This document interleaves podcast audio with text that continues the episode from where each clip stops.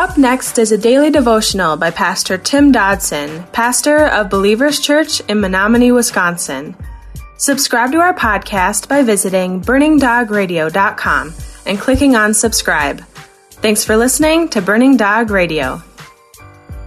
The Gospel of John, chapter 14, we're picking it up in verse 11.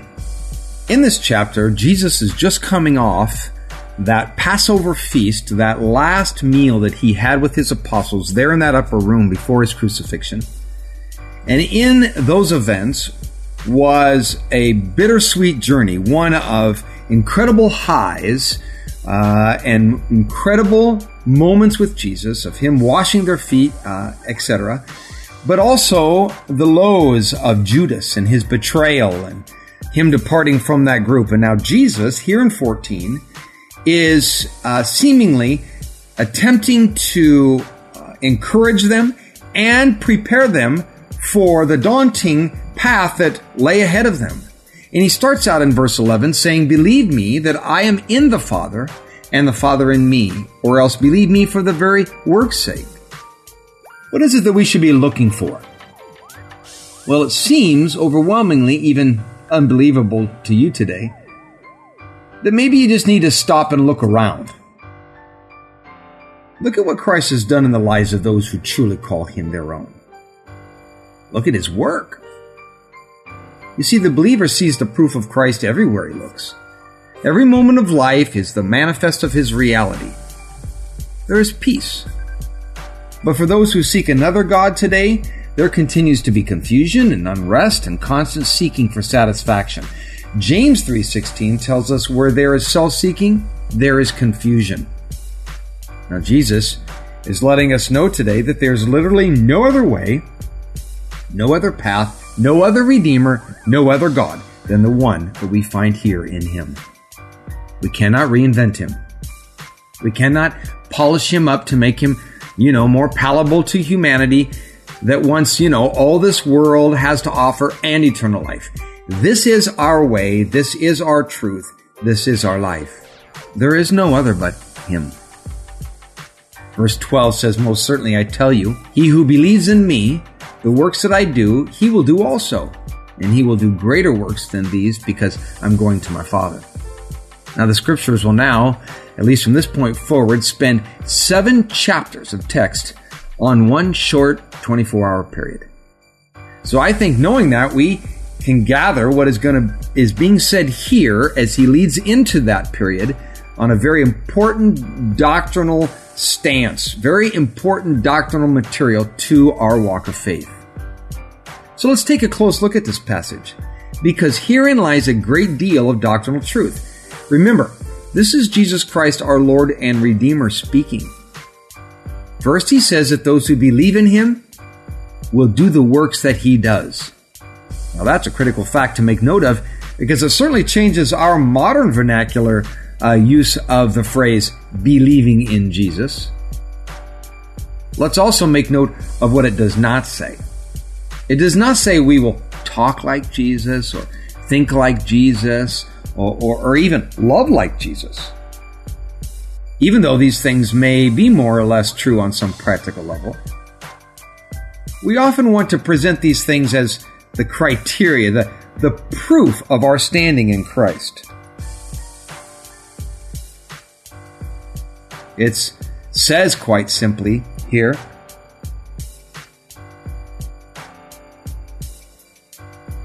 that our belief, in our belief, we will do the same works that Jesus did. I wonder how many of us say we believe in Jesus, but we fail to do those works. The Word of God, therefore, disputes our claim. It does not say we can do, but it says rather we will do. And the Bible, you know, has many such passages for which we can look into the mirror to see who and what we really are uh, if we dare, but frankly, many of us will avoid doing that, you know, at any cost. Even though we know innately that avoiding looking honestly at who and what we are, it doesn't change in any way the facts. It, it just simply avoids acknowledging those facts. Jesus goes on to say that the works that the believer will do will be even greater than his own. can you fathom that? I mean, how can that even be? After all, he's God in flesh. Well, let's consider it for a minute. Firstly, many of us are going to simply have more time than Jesus had on this earth. He only had 33 years, so more time to do these works can matter in the equation. Secondly, today we have the ability to minister and serve and bless on a global level. While the extent of Jesus' earthly ministry, that was confined to this narrow Middle East uh, spectrum. And then lastly, we live today in a post crucifixion age, so we have the chance to participate in leading someone to salvation rebirth. Which you know what? That's greater than feeding 5,000, healing a blind man, or even bringing someone back from the dead. Verse 13 says, Whatever you will ask in my name, I will do it, that the Father may be glorified in the Son. And if you will ask anything in my name, I will do it. Certainly, many will try and have tried to dispute this verse, saying, well, they have many times asked for something in the name of Christ, but did not receive it.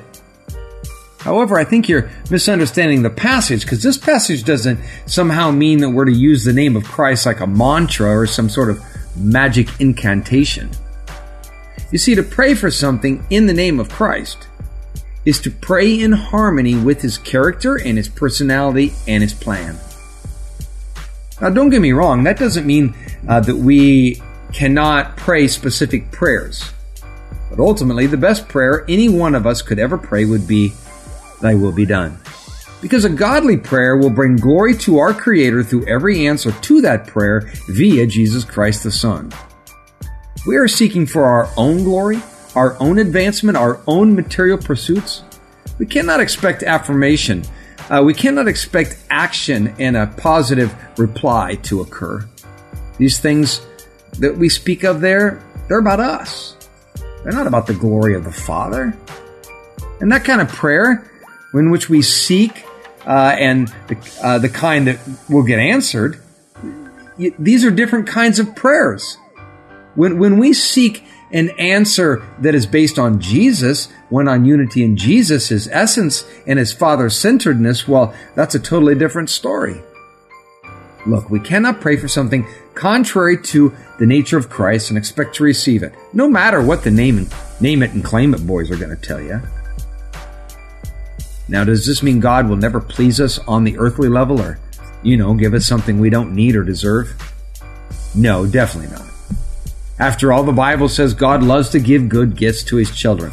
But it also says he knows all our needs and wants before we even ask. That is going down in Luke 11:13 and Matthew 6:32. Truth is, we don't really know what is right for us. That's why we need a savior, a redeemer, and a Lord. 1 Corinthians 8 2 tells us about that. It says, But if anyone thinks he knows anything, he doesn't know yet as he ought to know. In order to ask in Christ's name, we have to live in close fellowship with Him. Otherwise, we would not be able to know His heart and will concerning us. The closer we are to Him, the more our desires will be the same as His.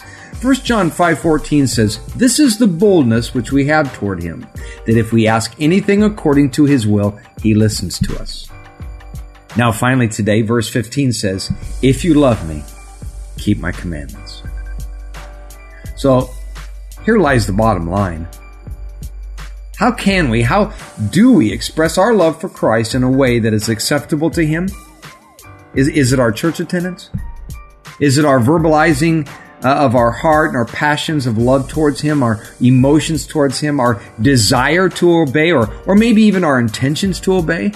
No, sadly, much of our obedience is factually motivated by fear and obligation instead of love. That's because few of us really have ever appreciated the magnitude of the cross and the giving of the life of the Son of God that we might live. How quick we are to claim or even debate those verses 13 and 14 and ignore the fact that both of those are expressly connected to verse 15.